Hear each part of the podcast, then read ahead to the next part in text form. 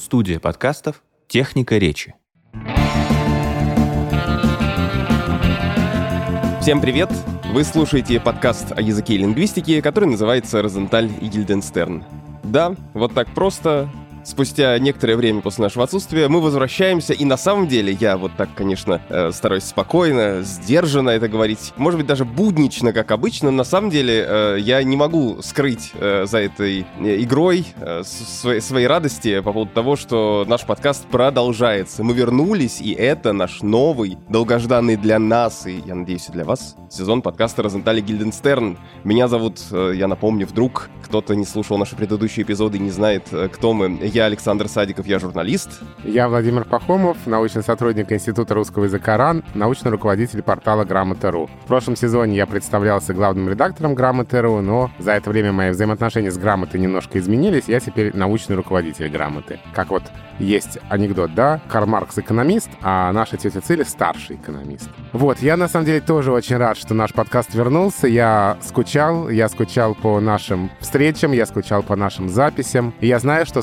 скучали многие наши слушатели. Спрашивали, когда будет следующий сезон, говорили, что переслушивают прошлые эпизоды. Мы вернулись, это здорово в нашем бушующем мире есть что-то все-таки более-менее стабильное. Здорово, что наш подкаст — это один из островков стабильности. Пусть этот островок и дальше существует в этом бушующем море. Большое спасибо всем, кто нам на протяжении э, нашего отсутствия писал письма в разные места, кому-то в личку, кому-то на почту подкаст техника речи студио, где-то в телеграм-канал техники речи или еще куда-то Володе, там, или даже нашему большому другу диалектологу Игорю Исаеву. Очень много пришло за это время сообщений в подкаст Розентали Гильденстерн, что дико приятно. Это значит, что все не зря, и мы продолжаем с чистым сердцем. Перерывы между нашими встречами, конечно, становятся все дольше, но от этого еще приятнее собираться и продолжать эти наши языковые и лингвистические беседы.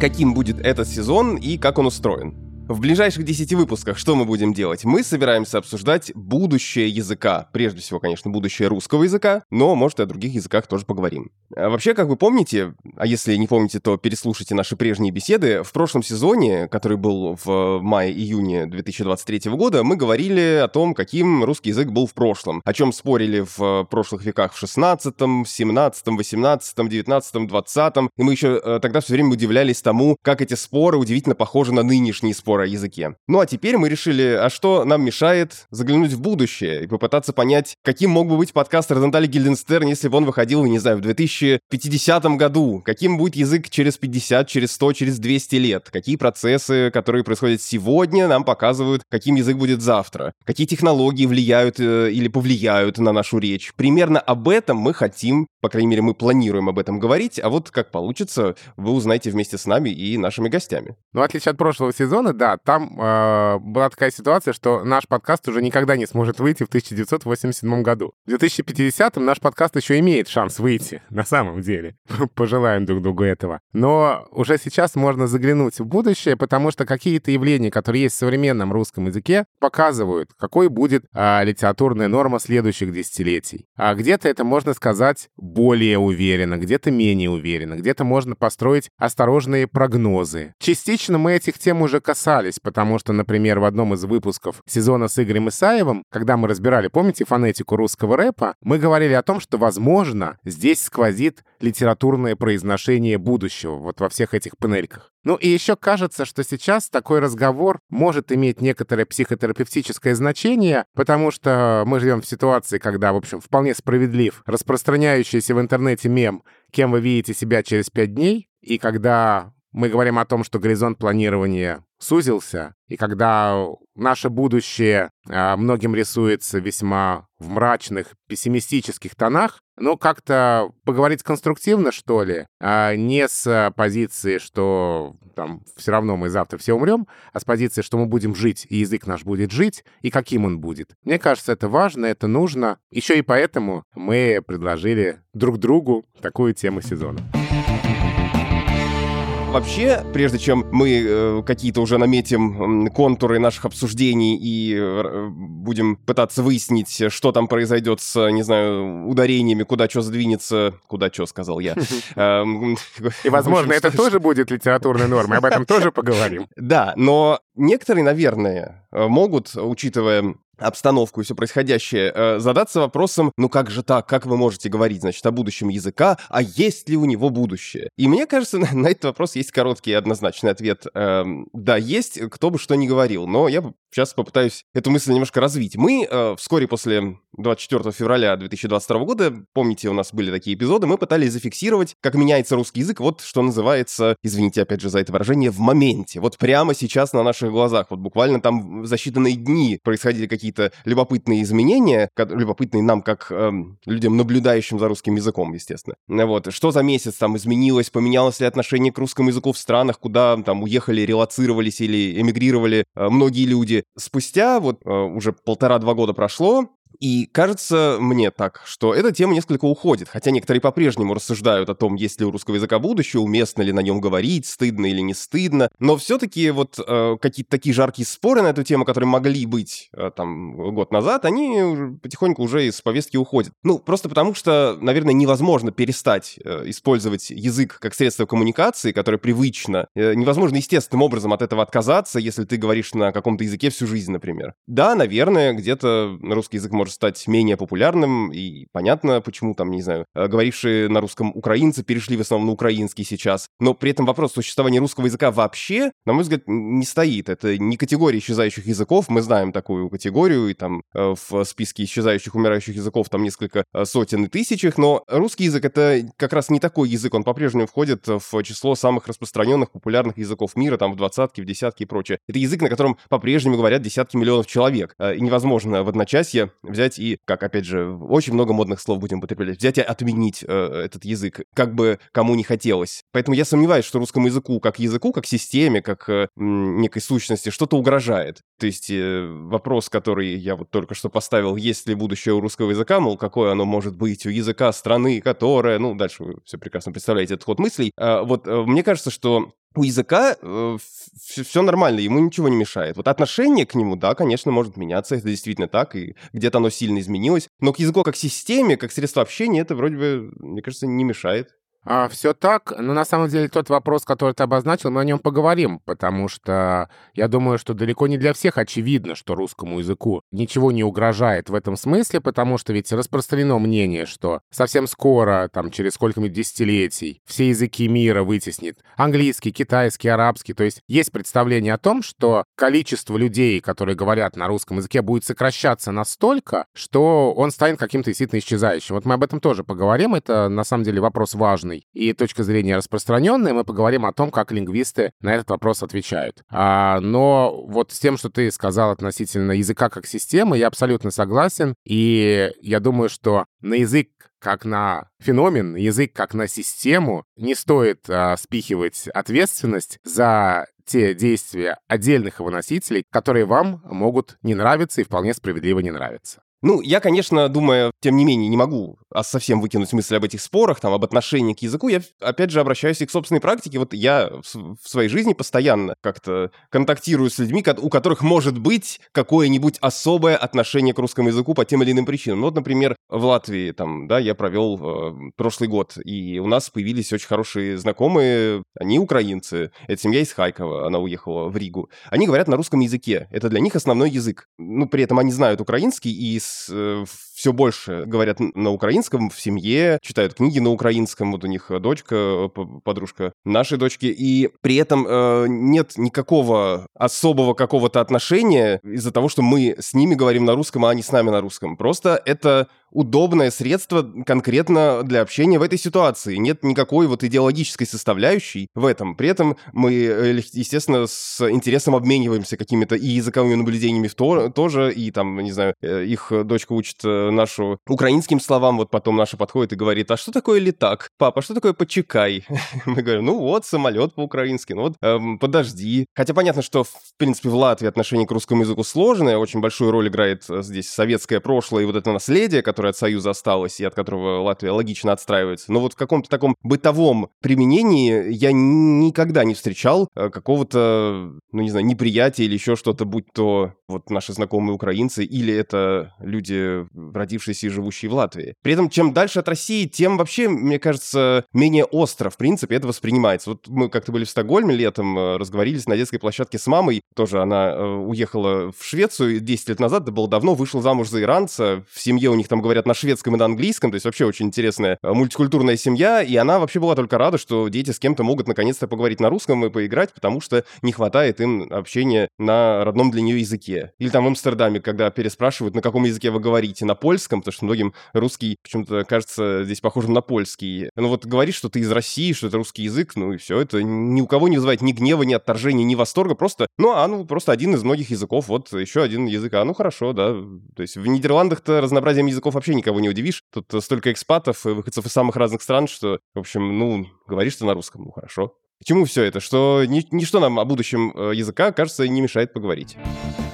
Да, и, в общем, у меня ощущение, что мы все возможные предисловия сказали, а все возможные дисклеймеры обозначили, и можно уже, наверное, собственно, перейти к повестке дня. Еще только хочется сказать, что, наверное, мы в этом сезоне, говоря о будущем языка, все-таки будем заглядывать в более-менее близкое будущее, потому что совершенно точно, со стопроцентной уверенностью можно сказать одно, что если мы будем говорить, например, о том языке, на котором будут говорить наши далекие потомки через тысячу лет, совершенно точно можно сказать, что тот язык, язык для нас сейчас, нынешних, будет, ну, как иностранный. То есть э, мы в нем ничего не поймем, как ничего не поняли бы в нашем языке те, кто жили тысячу лет назад, как мы совершенно точно не смогли бы поговорить объясниться с теми, кто жил тысячу лет назад. То есть это уже огромный срок, и что будет в том языке через тысячу лет сказать, э, ну, практически невозможно. А вот заглянуть в более-менее близкое будущее, на 50, 100, 200 лет вперед, кажется возможным. И вот, наверное, этим мы и займемся.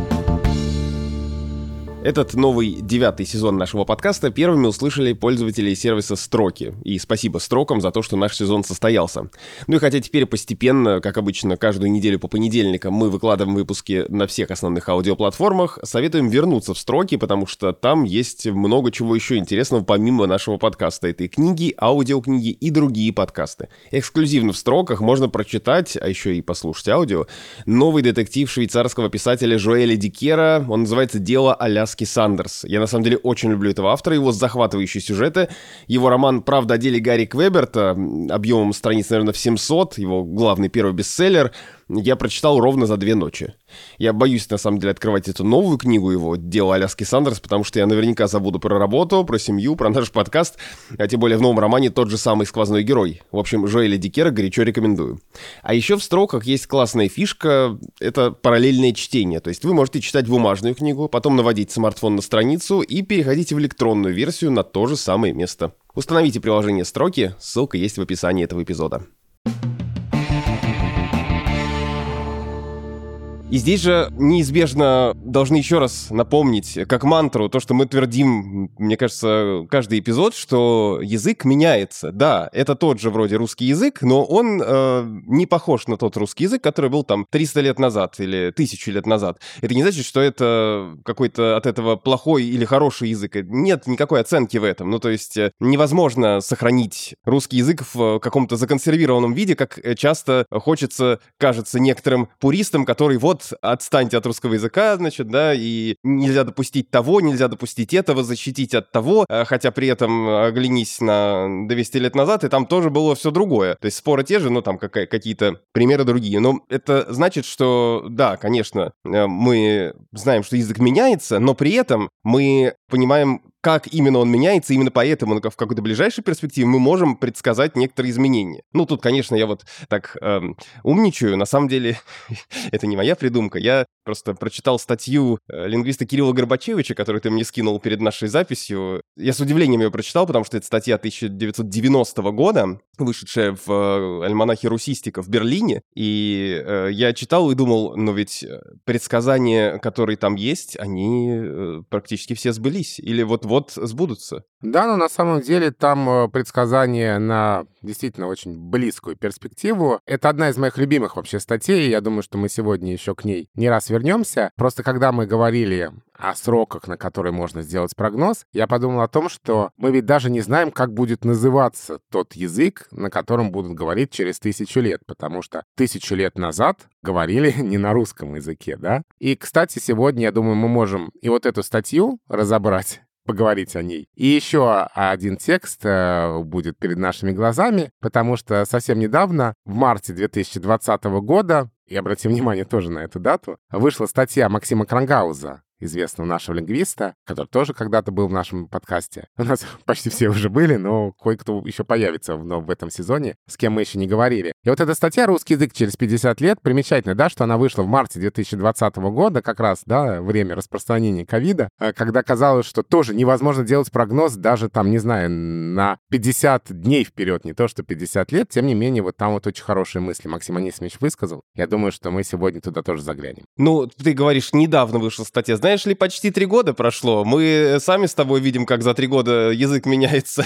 Так что, ну, при этом, конечно, статья не потеряла актуальности вообще, мне кажется, ни на секунду, но э, я просто придрался к твоему недавно. Вот как э, быстро летит время. Ну, по сравнению, Саш, по сравнению со статьей Горбачевича 90-го года. Я вот недавно имел в виду по сравнению с той статьей, ну, которую мы первой назвали, да. Ну вот у Горбачевича мне, сейчас мы к примерам обратимся к некоторым, но мне сама мысль э, понравилась, которая вот как, э, не знаю, скрижали или как афоризмы ВКонтакте там надо э, вывешивать. Зачем вообще нужны прогнозы? Там есть такой у него раздел, он там пишет, цитирую, «Языковед, который занят составлением словарей и грамматик, должен оценить эм, такие факты объективно и не только с позиции сегодняшнего дня, но и с учетом языкового завтра. Ведь история жестоко мстит тем, кто основывается на языковом пуризме и пытается остановить естественный ход вещей». Конец цитаты. Да, я очень люблю эту цитату. А одна из двух моих любимых цитат в этой статье. Вторая тоже очень любимая, тоже очень хочется вспомнить ее сейчас, не грех на самом деле это сделать. Там, где Кирилл Сергеевич пишет о, об иностранных словах в русском языке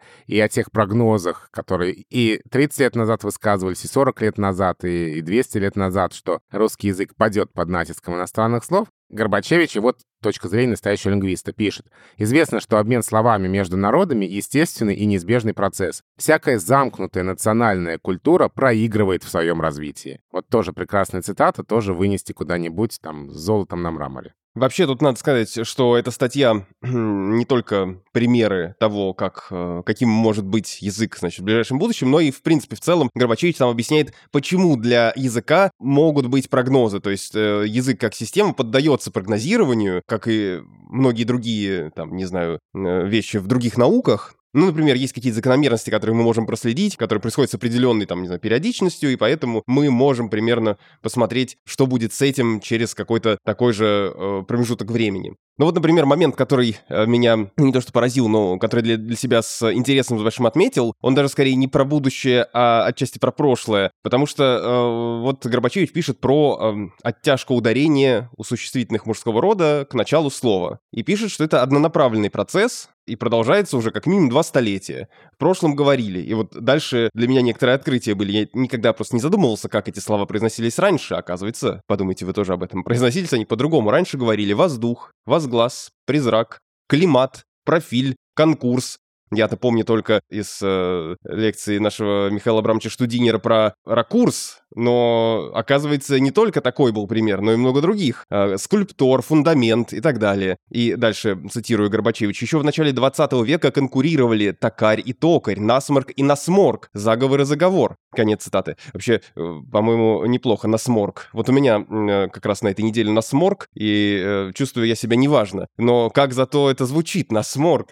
В этом есть что что-то возвышенное. Но э, к чему он это ведет? Что ударение постепенно смещается. И, говорит он всем нам пуристам, ну ладно, я надеюсь, что я не такой, что э, договор в этом ряду, в этом ряду договор, который договор, но договор э, уже оттягивает на себя вот это первое «о». Ну вот здесь, наверное, надо еще сказать, что иногда прогнозы лингвистов могут не сбыться сразу или сбыться через более продолжительный промежуток времени. И в таком вступительном выпуске к сезону про будущее языка не могу не привести еще одну цитату, которую я очень люблю, и, по-моему, я уже и, и в нашем подкасте не раз произносил. Мария Леонидовна Калинчук, главный научный сотрудник нашего института и зав. отделом фонетики, как-то сказала такую фразу замечательную. «Наши прогнозы относительно будущего языка не обязательны к исполнению языком».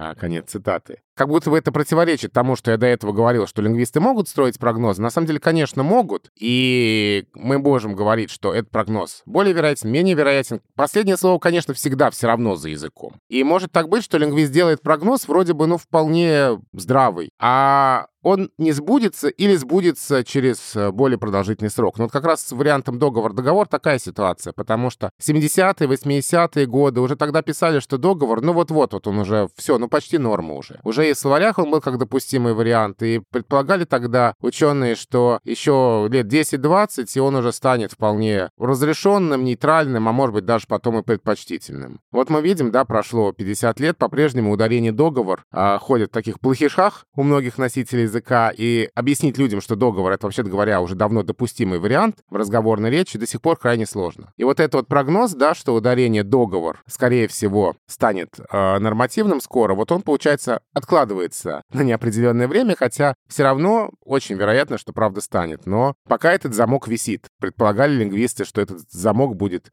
снят, амб амбарный замок, который висит на этом варианте, равно как и на ударение звонит, что он будет снят уже где-то к началу 21 века, а до сих пор он есть. Поэтому может быть так, что прогноз оправдается не сразу. Но все равно направление движения, конечно, в ту сторону. Есть еще одна, например, тема, которая меня волновала а, почему-то, я не помню почему, э, в тот момент, когда мы начали с тобой только делать этот подкаст э, в девятнадцатом году, мы стали с тобой как-то обсуждать, я не помню, было это в одном из эпизодов или нет, про синтетический и аналитический язык. И вот здесь как раз Горбачевич пишет, что много спорят, значит, э, сейчас люди, филологи, и кто-то приводит аргументы, что русский русский язык стремится к аналитическому типу, не к синтетическому, как сейчас, и что якобы вот признаки этого, по мнению некоторых, что э, даже давно заимствованные слова не подчинились русской грамматике, остались несклоняемыми, например, пальто, депо, кофе, не склоняются современные аббревиатуры, наблюдается потеря склонения у некоторых географических названий, ну вот это вот э, переделки но в переделке не в переделке но, вот это э, востанки но востанки не. Э, в русском языке уменьшается количество слов среднего рода, даже такая статистика приводится. А раз так, э, дальше я цитирую опять Горбачевича, Андреевича, э, значит, русский язык движется к двуродовой системе, ведь в таких аналитических языках, как, например, французском, обычно отсутствует именно средний род. Это он приводит аргументы тех, кто считает, что русский язык стремится к аналитизму. Но эти аргументы, по мнению Горбачевича, малоубедительны.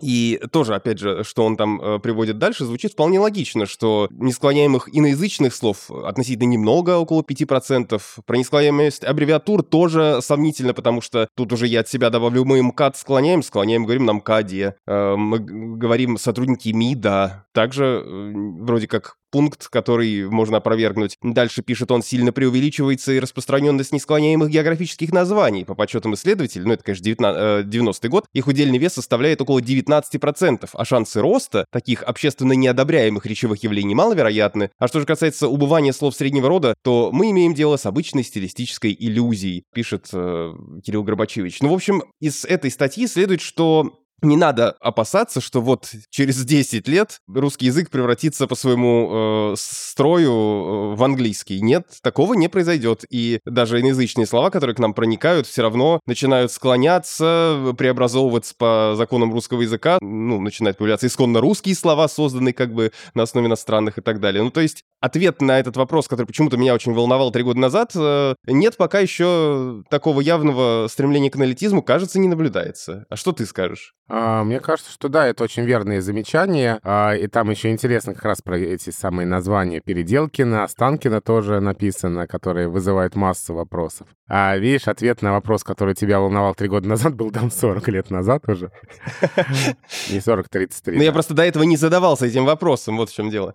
Ну, я бы хотел зачитать еще один фрагмент из этой статьи. Он показывает, что действительно прогноз сбывается. Вот то место, где а, прошло, получается, с 90-го года 33 года, и мы видим, как прогноз начинает сбываться. Этот прогноз касается произношения слов с чн и шн. И вот Горбачевич пишет, кого сейчас не удивит произношение галстушный, фабришный, яблочный. Но так говорили и даже писали в 18 веке. Еще Некрасов писал табашный дым, рифмовал слова наконечник и грешник, а слова Рюшакова рекомендовал произносить беспроволочный, взятошник и так далее. Но все это ушло в прошлое, победило сближенное с орфографией произношение через чины. То же, разумеется, произойдет и с оставшимися пятью-шестью исключениями. Скучно, конечно, нарочно, прачечное, пустяшное, яичница. Вроде бы как-то жаль уходящей орфоэпической нормы. Сам автор этих строк поддерживается традиционного произношения, пишет Горбачевич. Но тут уж ничего не поделаешь. Всемогущий графический облик слова безжалостно ломает произносительные каноны.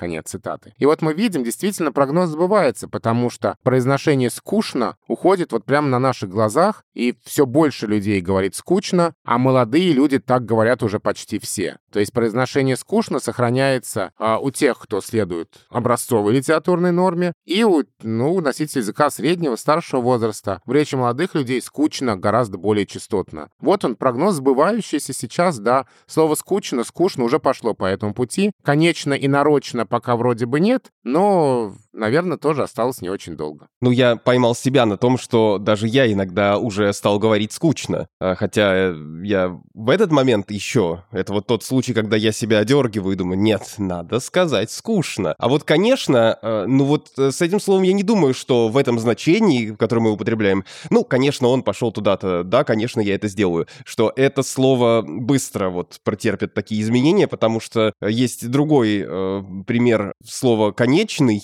как э, прилагательное, да, э, этот э, отрезок как конечен, да, ты же скажешь, что он конечный, или э, время у нас, не знаю, конечно, что-нибудь такое. Вот ты же там че скажешь, что это, же, это в другом значении, там же ты не скажешь «конечный». А, да, ну вот именно значение наречия. Ну, поговорим об этом в 2050 году. Мне кажется, что там уже будет понятно, что «конечно» побеждает. Рискну сделать такой прогноз, да. Конечно, я еще могу себе представить, но вот яичница пока совсем не могу. Яичница я просто никогда еще не встречал, ни в каком виде, вот только яичница, поэтому э, за нее я спокоен. Но иногда я сам специально, ну, с э, такой, как всегда, игры в старомосковское произношение, нарочно говорю прачечная, булочный, э, и даже могу сказать грешневая каша. Кстати, прачечная, ведь не говорят уже многие прачечная, да? Прачечное тоже распространено. Я с детства говорил прачечное, и вокруг себя слышал только такое. И когда узнал, что бывало и прачечное, меня это э, сильно удивило. Но теперь я знаю гораздо больше. Да, то есть в разных словах этот процесс идет с разной скоростью, но вот уже, да, несколько слов из этого списка сдвинулись, да,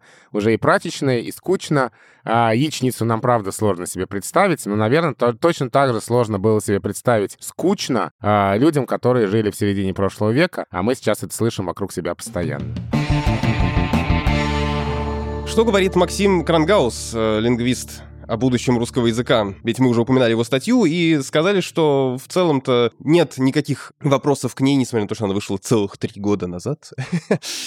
Прогноз-то на 2000, там, какой, 50-й год или через 50 лет? К 2070-му, да. А, но на самом деле, да, Максим Крангаус начинает как раз с того вопроса, который ты, Саша, э, тоже а, задавал в начале нашего этого разговора. Он говорит о тех страшилках, связанных с судьбой русского языка, говорит о страшилке, что английский язык, ставший мировым, через некоторое время вытеснит все остальные, и о страшилке, что колоссальное количество заимствований из английского языка заполонят русский язык. И вот а, по поводу первого сценария, да, что английский язык будто бы может вытеснить все остальные, он он пишет так. Надо оговориться, что есть два сценария вытеснения. В первом случае носители языка перестают говорить на родном языке и целиком переходят на английский. И полный переход на английский для России все же невозможен, а, говорит Крангаус. И в качестве подтверждения этого тезиса, а, ну вот в этом есть Максим Анисимович. Он часто любит об этом говорить. Он приводит фразу, которую говорил уже много раз. У русского языка есть две опоры. Великая русская литература и великая русская лень, которая мешает огромному количеству носителей выучить иностранный язык, что легко подтвердить цифрами. И вот именно великая русская литература великая русская лень, а с точки зрения Максима Анисимовича, сделать невозможным переход России на английский язык.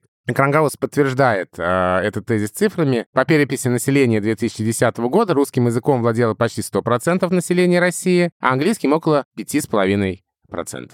Ну, там еще у него есть страшилка, которую он тоже э, с легкостью опровергает, что не английский, нет, не, не там опасность, некоторые считают, а китайский язык вытеснит русский язык. Но тоже, как пишет э, Крангаус, э, это фантастический совершенно э, сценарий, который маловероятен. Да, и он объясняет это тем, что китайская цивилизация в целом воспринимается как очень далекая, то есть совсем чужая. И китайский э, язык, э, вот тот самый, который использует китайское государство, очень сложен для европейцев. И вот эта иероглифическая письменность, фонетика, тоны китайского языка — это то, с чем очень трудно справиться европейцам, и поэтому представить себе, что китайский язык, такой сложный с точки зрения графики и произношения, выучат все русские люди, такое представить себе невозможно. То есть любой сценарий, да, вытеснение, полного вытеснения а, русского языка другим языком, английским или китайским, Максим Кангаус называет совершенно невозможно. Ну и на самом деле там, где я говорил про английский язык, а вот это вот два сценария вытеснения, это полный переход на английский и колоссальное количество заимственных слов, которые якобы погубят русский язык. А, но здесь а, Крангаус ссылается на опыт 90-х годов, период самого интенсивного заимствования английской лексики, который показал, что русский язык, даже значительно меняясь, все равно остается русским языком. Уж какое колоссальное количество слов к нам пришло, и все равно русский язык мы не потеряли, а значит, не потеряем и дальше. Ну вот мы сейчас вбросили очень много разных э, тем и аспектов. Конечно, про многие из них мы будем говорить подробнее, да, что вообще э, нас и вас ожидает в этом сезоне. По крайней мере, э, вот я назову некоторые темы, которые мы бы хотели затронуть. Надеюсь, что у нас все получится. Мы хотим поговорить про будущее феминитивов. Кажется, споры о них хоть и смолкли, но по-прежнему еще немножко покипывают. Вот мне нравится слово «покипывает». Мы поговорим обязательно про искусственный интеллект, про компьютерную лингвистику, про то, как сейчас искусственный интеллект влияет на язык и что может э, в связи с этим нас ждать в ближайшем будущем. Мы попробуем поговорить про будущее орфографии, разумеется, про словари будущего. Поговорим, наверное, может быть, еще о развитии искусственных языков. Э, заглянем в будущее диалектов, конечно, потому что какой сезон теперь, какой сезон нашего подкаста без Игоря Исаева? Мы не можем Игоря э, просто так э, отправить делать свой собственный прекрасный подкаст «Глагольная группа», обязательно его послушайте. А мы и сюда к нам его тоже позовем. Я знаю, что вы тоже по нему скучаете, и мы тоже. Так что с ним эпизод про будущее диалектов тоже, наверное, будет. Да, но еще я очень надеюсь, что в этом сезоне мы снова встретимся со Светланой Гурьяновой. Ты вот как раз сказал, ощущение, будто э, дискуссия о феминитивах э, смолкла. На самом деле э, нет, и вот э, Светлана тут делится наблюдением. У нее же вышла в этом году книга, замечательная книга, научно-популярная, о русском языке. Вначале было кофе, и как раз э, многочисленные комментарии читателей, подписчиков ее блогов там показали, что тема феминитивов никуда не ушла, потому что какой-то был анонс, где об этом э, зашла речь, ну и там все снова вспыхнуло на сотни комментариев, все таких же острых, все таких же непримиримых, и было видно, что нет, все, все еще актуально. Так что, конечно, поговорим мы обязательно о будущем феминитивов. А эта тема не, не потеряла актуальности, еще, наверное, долго не потеряет. Ну что, вот про все это, вот этот неподъемный практически пласт будущего русского языка обсудим в течение ближайших уже 9 эпизодов, так что оставайтесь с нами. Это подкаст Розентали Кильденстерн, подкаст студии Техника речи о языке и лингвистике. Меня зовут Александр Садиков, я журналист. Меня зовут Владимир Пахомов, я научный сотрудник Института русского языка РАН, научный руководитель портала Грамота.ру. И, как водится, у меня же какая здесь еще роль в нашем подкасте? Я отвечаю за духоподъемные концовки. Ты же помнишь, Саш, мы же сохраняем эту традицию? Конечно. У нас э, у тотального диктанта много э, разных прикольных э, книжечек, наклеечек. В общем, у нас очень такой творческий мерч. А, и в одном из стикерпаков тотального диктанта есть наклейка с фразой «У причастия нет будущего». Что, в общем, вполне справедливо, потому что причастия будущего времени не бывает. Так вот, в отличие от причастий, у русского языка, по моему глубокому убеждению, будущее, безусловно, есть. И вот о том, каким будет будущее русского языка, извините за такую тавтологию, мы и поговорим в следующих выпусках. Я бы так сказал, чтобы узнать, какое будущее будет русского языка, э, нужно, чтобы будущее было еще и у подкаста Розентали Гильденстерн, потому что откуда еще, как не из нашего подкаста, вы об этом узнаете. Да, глагол «быть» мы проспрягали во всех возможных форумах, и еще будем спрягать обязательно. Пишите нам письма, оставляйте комментарии, пишите письма на почту подкаст собака техника речи студио, шлите их в телеграм-канал Техники Речи. И ждите наши следующие эпизоды, которые будут совсем скоро. До встречи через неделю.